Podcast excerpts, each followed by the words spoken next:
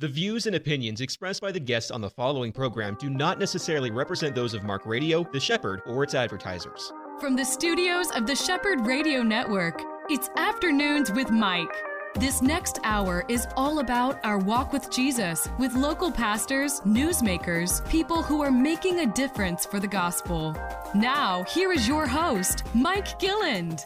Hey, everybody, welcome back to Afternoons with Mike right here on the Shepherd Radio Network. On the line with me today, a person that I've not met before today, and he's calling in. James Spencer is with the D.L. Moody Center. And uh, it is always great to talk to anybody from that organization. Welcome to my program, James. Thanks very much for having me. Really appreciate it.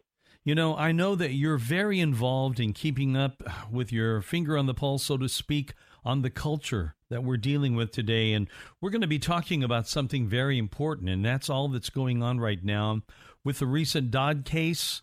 America is kind of in an uproar in a lot of different ways. States voting this way, that way. Some trigger laws have gone into effect, uh, really almost completely banning abortion. We're going to be talking about that because you have a lot to say, and I know you keep up with that. But before we do, tell us a little bit about yourself, finding out about what part of the country you grew up in. Yeah. So I grew up in uh, central Illinois, small rural town called Carlinville, and uh, I grew up Lutheran. Uh, I was I went to a Lutheran church, Missouri Synod Lutheran Church, uh, for most of my uh, young life, probably up until high school, and then I started dating uh, the woman who is now my wife, and she attended a small country church, a little Bible church in uh, in a smaller town than Carlinville, Chesterfield, Illinois. And so uh, I I had been raised as a in Christian environments throughout my whole life, but I really hadn't accepted Christ as my Lord and Savior. That that happened a few years later after I went to college.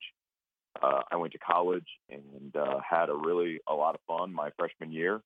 Um, but by the time I hit my sophomore year, I'd sort of burned out of all the fun things that college can can provide, and uh, and was really struggling with what I was going to do with my life, why I was here, what was my purpose, what was the point of all of this.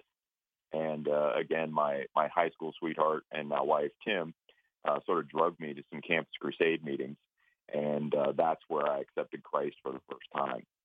After that, I you know I um, I stayed pretty much in in Illinois uh, for most of my life. Uh, my wife and I moved up to Chicago. I completed an MDiv at Moody Theological Seminary, did mm-hmm. an MA in Biblical Exegesis at Wheaton College, and a PhD in Theological Studies at Trinity Evangelical Divinity School in Deerfield, Illinois. And I like to tell people it's probably the most uh, expensive discipleship process anyone could ever have chosen to go through. It sounds so, like it yeah, it it really was uh, that formative though for me as I went through those various degrees and and and did the academic study. I think it during that time I was just very um, one of the guys who discipled me early on in my in my walk of faith. He said, you know, you're you're too stubborn for anybody to teach you anything. You need to go to school and just figure this out for yourself. Oh and man. So that was very much what my academic career was. It was me figuring out what it meant to walk with Jesus and to be his disciple. And so, uh, yeah, the longest, most expensive discipleship process. and uh, yeah, so that that's sort of my my upbringing in the faith um, up to around 2012. Now, with all that theology training, did you ever serve as a pastor of a church? You know, I've been involved with churches in a number of different ways. Um, I've actually worked a lot with small group ministries and those kind of things, more on the discipleship end, um, and mostly unpaid. Uh, so I've uh, often had the benefit of doing internships and those kind of things through my my various uh, academic degrees, where I could work with churches um, and didn't need to be paid. And so I've done those kind of things. But for the most part, I jumped into higher education uh, administration as my first full time job. Mm-hmm. Um, have always taught as an adjunct professor um, throughout that period. But uh, yeah, most of my, my professional experience was in higher education, particularly online education, enrollment management and marketing, um, and then ultimately residential education and the oversight of faculty programs at uh, Moody Bible Institute in Chicago. Now, you not only have studied at Moody, but you've written a book about the life of D.L. Moody. And I believe the title of that is Useful to God Eight Lessons from the life of D.L. Moody. Uh, that had to be a fascinating study for you, right? It really was. I mean, I, I think after uh, 11 years in higher education, what I found was that I would ju- I just sort of burnt myself out. I think, like many um, young professionals who are just beginning their career, there's not a real strong sense of work-life balance, and so I was, you know, working really to prove myself, and I think to prove to myself that I could do the jobs that I was being, you know, given, and um, so I worked really hard. I, I was sort of a 24/7 at work kind of a guy. Never stopped, never took a break, and uh, and that was really taxing over those 11 years. And so as I stepped away from higher education and then moved over to a Christian nonprofit organization, which I'm currently the president of, D.L. Moody Center. It's actually a separate organization from Moody Bible Institute. We just happen to be affiliated with the same historic person in D.L. Moody. Mm-hmm. But as I stepped away from that, what I found was that um, in learning about D.L. Moody, in reading some of his letters and papers that he that we have in our digital archive, um, reading biographies about him and just his work, um, what I found was that I needed to remember what it meant to exercise authentic faith in all aspects of my life, and to really draw in and be a, a more a person who was more attuned not only to the study of God's word but to prayer, to uh, rest, to the sort of rhythms of life that could produce a more authentic faith. Hmm. And so that book is very much uh, uh, the fruit of my own sort of internal journey of rediscovering what it means to really walk and live with God in a more peaceful and calm fashion uh, while still doing the work that He's called me to do. You know, a lot of people that I've talked to over years, and I was in ministry for 36 years full time. I know the uh, struggle that it was for me personally, but it's really not uncommon, is it, to have somebody like yourself that's as versed and as studied as you are really uh, miss out on the benefits of a regular prayer life in their life, uh, that can be something that surprisingly gets left out of the day. Isn't that your experience as well? It is, and I, I think it was. Um, I wouldn't necessarily put it on the academics, although I don't think the academics helped. Um, I'm geared, sort of oriented toward achievement. That's just sort of my personality. I like to achieve, and so um, what I, I think things get lost for me is that when I study and when I write and when I research, I feel like I'm achieving something. Mm-hmm. You know, when I teach a class, I feel like I'm achieving something. Um, when I implement a program, I feel like I'm achieving something. And so those that achievement becomes sort of like, uh, and I don't mean this in a, a bad way, but it becomes sort of like a drug. It becomes the way that I sort of get my my fix of enjoying life, of really feeling like I'm worth something. And prayer doesn't fit within that achievement paradigm, um, or at least it didn't for me for a very long time.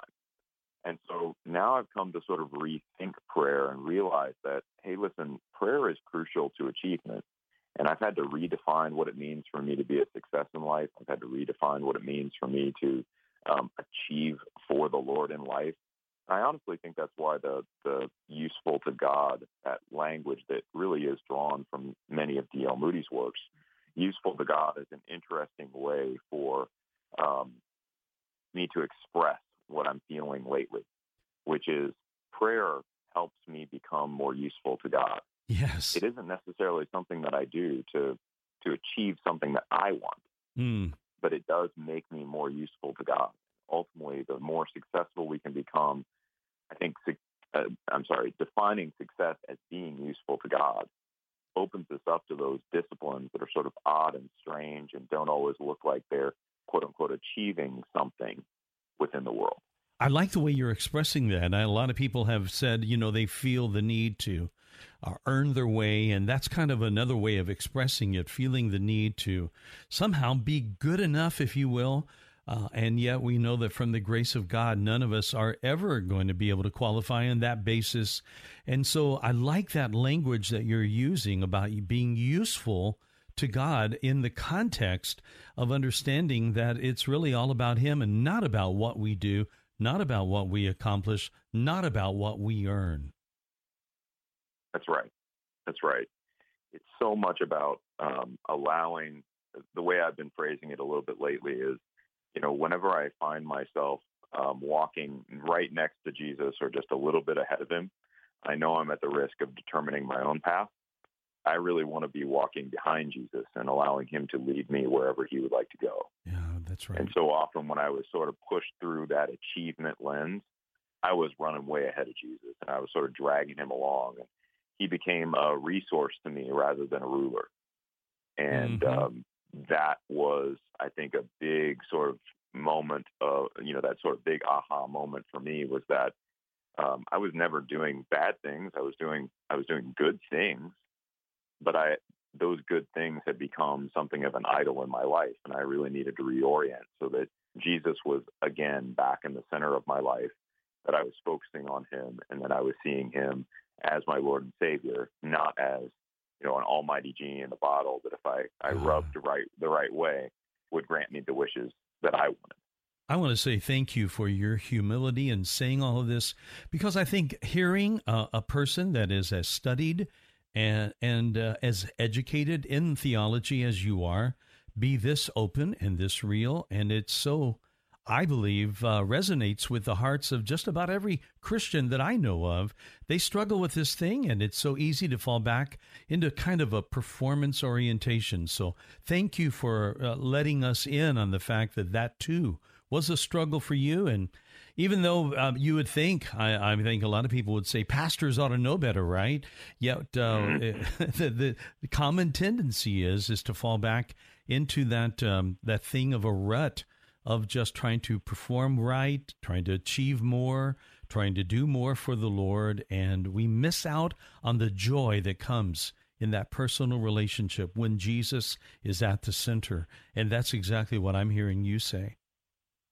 Yeah, it definitely is. And I, I think that, you know, it happens to people in all walks of life, but I would also say that leadership, whether it's pastoral or administrative or whatever, can be very lonely. Mm-hmm. And um, you know, we tend to uh, think that you know pastors should be sort of supermen or bulletproof or or what have you, and then they tend to lean into that perspective that like they don't feel like they can have anything wrong, they don't feel like they can be vulnerable or have faults, and that creates, I think, a, a real sense of loneliness. Mm-hmm. And for me, that sense of loneliness was very much uh, articulated through my quest for achievement. Mm-hmm because for me to be worth something and to have people, you know, love me, um, and really, I think to be worthy of God's love, I always felt like I had to be achieving something, and that's a very wrong-headed way to think of it. Um, but I, I, and you know, I never would have articulated it that way from a theological or biblical perspective.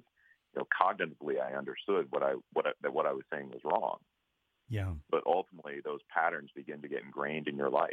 And so, uh, yeah, D.L. Moody's been a real refresher for me um, because he's he's opened up new ways for me to sort of be in the world and to remind me that listen, God loves you no matter what you achieve and what you don't achieve, and our goal is really to be open for His use, to reflect His light to the world, and not to chase after our own ends. You know, I was sitting in a conference one time led by David Powlison, and he made a statement about what we declare we believe and what we functionally believe. And the uh, real goal for all believers is to uh, kind of narrow that gap. Uh, we all believe things like uh, the grace of God. We say we do, but functionally, we can often be found that we're not really believing it, that we're not really trusting God. And making that functional line up with the, the declared, that's the real trick, isn't it? Yeah, it really is. I, I, you know, it's always that sort of fight for, I think, all Christians is that we do begin to live into patterns that are more like what the world says, you know, we should be doing than they are like what God says we should be doing. And I think the, the verse I almost always go back to is Malachi 3.10. Mm-hmm. Um, it's the it's the verse where you know G, uh, God says to the Israelites, "Bring all the tithes to the storehouses. Just test me, try me, and see if it doesn't work." And um, I think what he's saying there is not just, hey, it's good to tithe, so everybody bring their 10%. What he was addressing there is they have a strategy for trying to get themselves out of this mess and to achieve security, to have enough resources. And what it is that they're doing is they're withholding their tithes because they're saying, well, if we give it away to God, that's sort of a waste. Then we won't have it. We won't have enough. And so we've got to do something different. What God's saying is, no, I know that's what it looks like. But if you give it to me, I'll give you more. Mm. If you just walk by obedience, there will be something on the other side of that obedience that you can't right now see, that you, you would never even logic your way toward.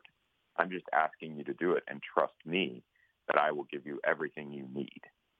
And I think that that's sort of the pattern that um, I've been most closely reflecting on as, as I've, after I've written the book and have just sort of tried to live out these principles, is that to break those patterns of the world and reform patterns that are aligned with something like a Malachi 3.10. Mm. My goodness, this seems like uh, uh that's is must reading for every pastor. Eight lessons from the life of D.L. Moody, and you know I've got to say something. I'm so grateful to have a man Uh, who has your humility that is actually involved in the education of young pastors. And as they learn, as they get their degrees, man, to hear this from you I, I feel like you've just liberated the hearts of so many of our listeners today when we uh, are reminded of the grace of God that it is really all about Him and not about us. But our tendency, our, like you said, we can so easily make an idol out of something that's actually good in one sense. But if it's not centric on Christ, it can actually become something that we worship more than we do the Lord. I agree. Man. Yeah, it's been it's been a real pleasure to work with you know, over the years. And I don't I don't get to work with as many students now. Um, I do still teach, um, but for different organizations. And um, as I've worked with students throughout the years, I think focusing on character, focusing on humility, focusing on integrity has always been part of my teaching. Now I just feel better equipped to actually model that in yeah. all aspects of my life. Oh, that's wonderful. I'm talking today to James Spencer. He's the president of D.L. Moody Center, and he's written a guide that's going to help you uh, in these days that we're living right now, this post Roe uh, climate that we're living in. So, we're going to hear more about that when we return. This is Afternoons with Mike, and you're on The Shepherd. Are you looking for the right franchise to open your own business? Green Flag Franchise has the experience and knowledge to help match your business plan with your goals and values. Is your business ready to become a franchise? Green Flag Franchise will help you explore the potential and benefits of franchising your existing company. For a free consultation and coaching, visit greenflagfranchise.com. That's greenflagfranchise.com. Palm Beach Atlantic University Orlando offers three distinct areas of study an evening Master's of Science in Clinical Mental Health Counseling, an evening Bachelor's of Science in Human Services, and our new daytime Bachelor's of Science in Nursing. All of our courses are offered at our beautiful campus on Millenia Boulevard. For more information or to schedule a tour, call 844 PBA Orlando. That's 844 PBA Orlando. Here we are again with my guest from today. This is James Spencer from the D.L. Moody Center. He's an author, he's an educator, he is leading this center. Tell us a little bit about the work that you're involved with there at the center. Yeah, so the D.L. Moody Center is located in Northfield, Massachusetts. And for those who don't know, D.L. Moody actually was born in Northfield, Massachusetts, and moved back to Northfield, Massachusetts um, after uh, some of the work he did in Chicago. So D.L. Moody kind of moved around a bit between Northfield, Boston, and Chicago, but ultimately ended up and lived most of his life in Northfield, Massachusetts. Um, he he really moved back to Northfield. Um, his wife wanted him to have sort of a base of operations where he could come back and rest after his evangelistic efforts and those kind of things. But uh, true to Mr. Moody's character, he couldn't stop working, and so he founded a school, a Northfield Seminary for girls. Um, it was more like a boarding school on this property that we're on in Northfield, Massachusetts. And then he would held things called summer conferences. And the summer conferences, he would call Christians of a variety of different stripes to come to Northfield, Massachusetts to pray together, to study the Word together, to worship together, and to discern what the Holy Spirit was saying to them together. And we at the D.L. Moody Center exist really to echo his call mm. to Christians to pray together, to worship together, to study together, and to listen to the Holy Spirit together. D.L. Moody believed, as we do, that when Christians get together and do those four things, at least those four things, God will do great things through them. Wow. And so, uh, one of the great stories about uh, D.L. Moody's ministry there on the Northfield campus is, you know, the student volunteer movement. He held a summer conference for a lot of young college age students. They came together in prayer, worship, study, and discernment, and ultimately decided that they wanted to send college students out onto the foreign mission field. And they sent somewhere around 20,000 uh, college age missionaries out into the world over the next several years based on what happened at D.L. Moody's conference. And so we really want to, we really exist just to do that. So we, we hold events on our campus uh, on our property in Northfield, Massachusetts. We have a beautiful 2,300 seat auditorium um, that's still very functional. Wow. And uh, That's huge. it when- when- oh, it's unbelievable. Um, the stories about it, you know, D.L. Moody built this to house his summer conferences, and people thought he was crazy. And uh, by the time it was all said and done, there were people who would stand outside the doors to listen in because there wasn't enough room Mhm. in the 20 seat auditorium to house them. Mm-mm. So we still have that. We have a beautiful Western Massachusetts property. And then we're also expanding some of that work into our online campaigns. We we do a, a campaign called Go Dark Shine Bright, where we call Christians to come together, take 10 days off of social media for prayer and study, and then to take 10 days after that 10 day break to go back on social media and proclaim the gospel to their net, their social networks. hmm And so we're trying to find ways to expand D.L. Moody's mission of of bringing people together. We think of it in terms of challenge, convene, and proclaim. Uh, how can we do that both on site and online? And that's what the D.L. Moody Center really does. Now, when I hear all of this, James, eh, you're doing this up in that area, the northeast part of the country, and that seems to whatever I think most of us in the South, we just don't think of of that area as being the a bulwark area for revival or evangelism. But eh, you know, I've heard jokes about the the Northeast being called the frozen chosen. It's it is it is something that where it's not typically thought of as a, uh hub for revival, and yet what you're describing sounds just like that. Like a lot of people are really coming to know the Lord in a deep, personal, and really intimate way right there in your area. Yeah, and what I find interesting, I, I had the same perception when I began working for the D.L. Moody Center was that you know New England was really recalcitrant to the gospel. Um, you know, they'd heard it all before, and so there's a lot of inoculation that had taken place. And I think there's some truth to that. I, I do think you know that um, the new the New England area is a more quote unquote post Christian sort of environment Yeah, where right. um, people are, are far less interested in spiritual things and particularly in Christianity. At the same time, uh, what I had, what I found that I had sort of forgotten was that the church tends to thrive uh, under pressure. Yeah, and so, right. uh, yeah, what you find is that you know the the more pushback uh, faithful Christians get about their Christianity, the bolder they proclaim it. And so when I moved out and, and started working for the D.L. Moody Center, what I found were 10 year prayer movements that have been going on in different churches around the area. You see, you know, sort of more spirit led revival happening in small pockets around New England. You see small discipleship movements happening.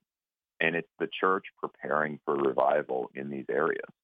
Mhm. And so we have found that uh, while, yes, the broader context is difficult and challenging, um, that there are a faithful group of Christian workers who are just embattled, but, you know, still in the fight and that are doing the right things to bring about revival and change in the area that we've been able to plug in with, partner with, and we'd like to think contribute to um, as they seek revival with us. Oh, that is so exciting to hear and to realize that all of this came, you know, from the heart of a great man of God that has served us in more ways than we can ever imagine. And you're absolutely right when you say that I would have thought that the bulk of his life and the bulk of his ministry would have been somewhere centered around the Chicago area because of that's that's kind of what we all attribute. We carry the Moody Bible Hour or the Moody Church Hour on the weekends right here, and of course the longtime uh, pastor there, Erwin Lutzer. Uh, he's been on my program yep. before. I met him a number of years ago. He's so delightful, and what a wit he yeah. has, huh? yeah, absolutely. Yeah. Erwin Lutzer's on our board of directors at the D.L. Moody Center, and he's fantastic. Um, but yeah, I mean, much of Moody's work, even when he founded um, the Moody Bible Institute, he was not living in Chicago at that time. How about and that? so uh, he founded Northfield Seminary for Girls, Northfield Mount Hermon for Boys, then what was then called the Chicago Bible Institute, and then sort of swung back around to Northfield and did the Northfield Bible Institute, which used to meet in a large hotel during the off season. And so he had a lot of different organizations going. It was amazing. It, it's sort of amazing the scope of ministry this man got done in a relatively short life. Hmm. Um, and uh, you know, there are estimates that say he reached 100 million people, preached to 100 million people. And you just think about that in a time when you know you're riding trains back and forth to different locations. To get to Great Britain, he had to take a ship. Um, you know, there's no planes, trains, or automobiles. And there's no um, internet or anything like that. That's right. He very much spearheaded the publishing movement um, because he was trying to get the word of God out to people who couldn't otherwise afford, um, you know, the books and things that were being published at that point. And so he really fixed a lot of things and set a lot of things in motion that we would, uh, we kind of tend to take for granted today. You know, when we think about Caleb in the Bible, I when I hear the story of D.L. Moody, he reminds me a lot, and I, I wonder what your thoughts would be on this. The description that's given of Caleb in the Bible was that he was a man of a different spirit. And you know, when we hmm. think about D.L. Moody and these great leaders, people like that, that seems to describe them, doesn't it? I think so. I mean, you know, again, going back to sort of the characteristics that D.L. Moody exhibited in his life, and Useful to God, the, the book that I wrote, um, was really based on a book written by one of Moody's contemporaries, uh, R.A. Torrey, who would go on to be, I think, the founding dean of Biola University. Um, and he wrote a book called Why God Used D.L. Moody. And in that book, he talks about these seven of the eight characteristics that I include in Useful to God. And I think that it just became apparent to everyone who met Mr. Moody. And it isn't that he was perfect, it isn't that he didn't make mistakes, but you saw him trying to surrender his entire life to God. And you saw him taking seriously the actions required to do just that. Wow. Yeah. So he was not a, you know, D.L. Moody was not an educated man. He was, he grew up in poverty, um, probably had no more than five years of formal education. Uh, there are these fantastic stories where when he's first attending Sunday school in Boston, he has trouble actually finding the books of the Bible because he can't read well enough to find them. Um, stories of him sitting with children and sort of not being able to read the full parable of the prodigal son. You know, this was not a well educated human being, but he was authentic in his faith. He was a voracious learner. And he was so earnest in the way that he expressed the gospel and expressed what it meant to live the Christian life, that he won over people of across the spectrum of education. Um, there's a fantastic story of him meeting with the uh, with students at Oxford, and uh, you know they first see him coming. They're like, "Well, who is this sort of country bumpkin coming from Northfield, Massachusetts? No education, no real credentials. What have we to learn from him?" And by the end of it, they were all on board with Mr. Moody because he just won people over with the sincerity of his faith. Man, I love I that. that. Yeah, it's just fantastic. So I think you're right. He had a different spirit about him. And I think uh, so much of it was just encapsulated in his desire to have the Holy Spirit empower his life, to have Christ reflected in his life, and for him to take second place. Um, I often talk about him being overshadowed by the gospel. This is good stuff, man. to everyone listening right now, whether on air or on our podcast, I believe you're hearing a real treat and uh, something that brings real hope. I mean, even his life, like you said, it, it just goes to show that it's not the education, it's not the degrees, it's not the years you spend in theological training. Um, On all of those things are wonderful and they're important, and obviously they've equipped you in your life, James. But it's really at the end of the day, it just swings back. It's all about the Lord. And that's really what we never want to lose. And yet, that cognizance of that very thing is so easy for us to misplace and to live our lives forgetting about. And, and that's what I love about our chat today. I can tell that you're a guy that really works to keep that in the center of your own heart. Yeah. Yeah. It's been, uh, I think it's been an interesting struggle for me because, as you say, I, I think what I've had to come to is, you know, the essence of discipleship.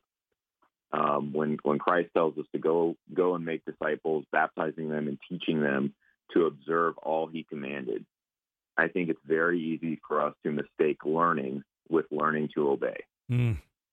Mm. And for me, I went through a lot of my my education. I enjoyed learning, but I think just like anybody else, um, we tend to shy away from learning to obey. Yeah. no matter how much right. we like learning, yep. there's a sense in which we just don't really want to learn to obey. you know, I keep getting the sense, James, that you're talking to a lot of people right now who are glued to what you're saying and the hope that you're bringing. So I am so grateful for you and and just even the way you've opened up and uh, let us see a little bit about your life and what God has taught you and what you walk in. That's so mm-hmm. helpful. I know we, have got to get to this. This is something that I want to get to. We're living in a sure. time we've seen this massive event take place on June 24th. And uh, a friend of mine wrote a booklet about what is life going to be like post Roe, and that's kind of what you've done in this uh, guide that you've put out to discuss how we're going to live now uh, in this time that's post Roe. What is your guide? Share a little bit about it. Sure. So, what we wanted to do was just sort of give Christians a sense of, um, I don't know, direction and framework for thinking through the post Roe versus Wade world that we are now living in. And I, I think really the, the heart of it was just this. Um, when I've been involved in certain conversations about the pro-choice versus the pro-life movement, um, you know what I what I found striking was the number of pro-life Christians that I would talk to who seemed willing to demonize the pro-choice folks. Mm-hmm. And um, often what I walked away with was we're obsessed with saving lives, but we could care less about saving souls. And I think wow. that as we look at these 20 questions on abortion, Christians don't get to make that choice. Now, I want to be really clear about that. We don't get to make that choice. I am not saying that we should privilege saving souls over saving lives. We don't get to choose. We have to do both. Mm-hmm. We have to save lives and save souls. And that means that we need to approach people who hold a different persuasion of this than us, um, usually on the pro choice side, but often eh, on occasion, um, you know, there are Christians who do hold to pro choice. But I think we have to recognize that we need to approach them with compassion. We need to approach them as lost souls and uh, not people who are just hell bent on killing babies. And and I think that that's just a crucial aspect of what we we need to emphasize now that we are on the other side of Roe v. Wade. Mm. The 20 questions that you've written, uh, give us number one, if you will. Oh, sure. Um, the first one is about the Great Commission. And so it's, it's really just a question of what is the Great Commission and what bearing uh, does it have on the abortion debate? And this is really the, like I said, the heart of what I think we need to really consider is that we're not put here, we're not commissioned to um, change, or the way I like to say it, we're not here to fix the world. Um, there's a high likelihood that when I leave this earth, the world is still going to be broken. And I think that's just the way of things. But what I want to do when I, as I move and breathe in this world, I want to be about the Lord's business of being and making disciples. Mm-hmm. And so as I as I look at the Great Commission and I say, this is what Jesus left his disciples with. Um, it's the end of the book of Matthew, uh, chapter 28, 18 through 20, and he tells his disciples to go and make more disciples. you know, baptize them, and teach them to observe all that I have commanded. And it's so crucial to me, um, and it relates to the abortion debate because it reminds us that our primary task is to be and make disciples. Yeah, that's not great. to solve the social ills of the world. Yep, not just in activism, but to be disciple makers. That's right. At the end of the day, and, and it goes back to what I was saying earlier, we can't become so obsessed with saving lives that we lives that we forget to save souls. Hmm. Part of what we do in discipleship is we encourage those who are lost to come into the fold of the faith. And from that point, then we not only have you know sort of the normal arguments and and you know debate points that we can talk them through. They now have the Holy Spirit within them who is going to help convict them of all sin. Wow. Hold that thought right there. We're up against a break. This is Afternoons with Mike. My guest today, James Spencer from the D.L. Moody Center. We'll be back with him in just a moment. EC Waters Air Conditioning and Heat serves all your comfort needs. With over 40 years' experience, EC Waters is a top trained comfort specialist, earning customers for life with integrity. No wonder EC Waters Air Conditioning and Heat has earned a 4.6 or higher out of 5 rating and reviews across all major online platforms. For all your comfort needs, call 407 603 9144 or visit ecwaters.com.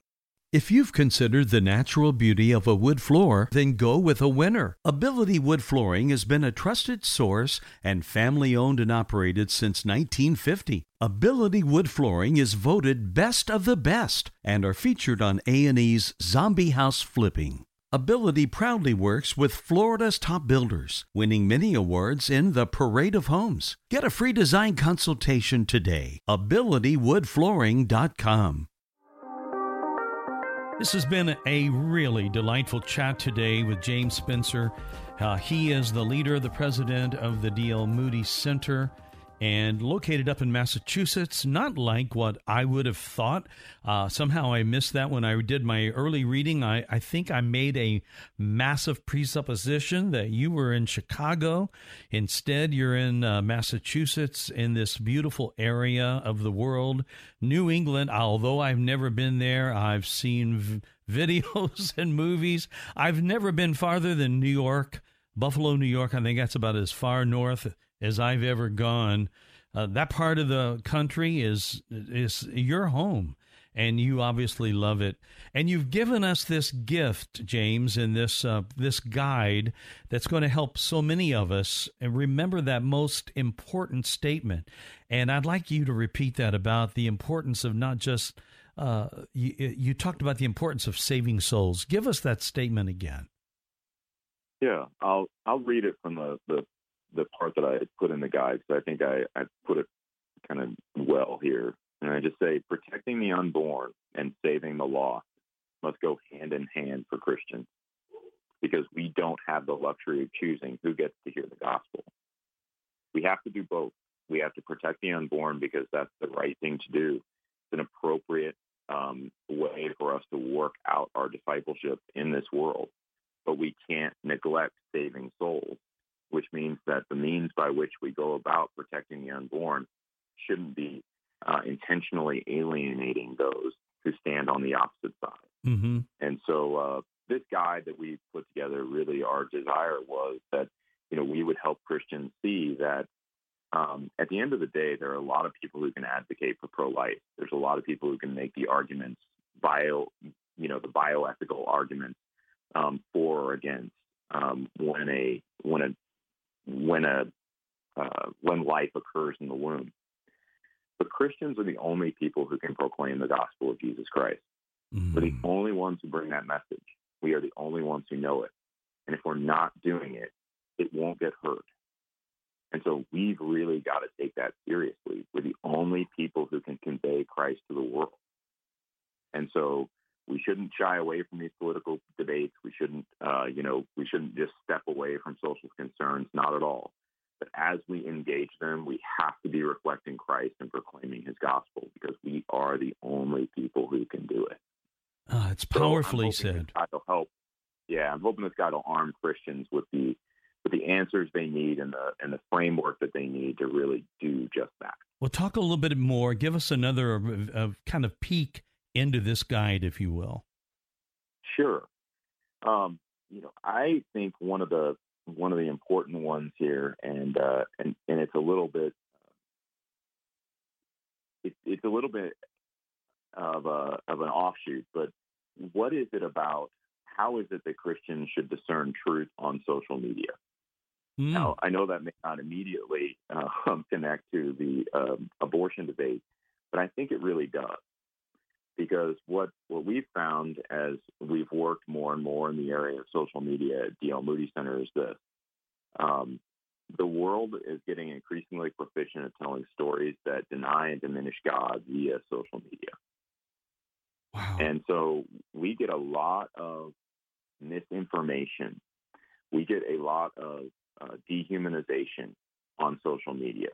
And as our perspectives are framed and shaped by the social media with which we interact, if we are not discerning, please notice I'm saying if we are not discerning, not it, not if we are even on those platforms, not advocating for everybody to get off social media, but we have to be discerning.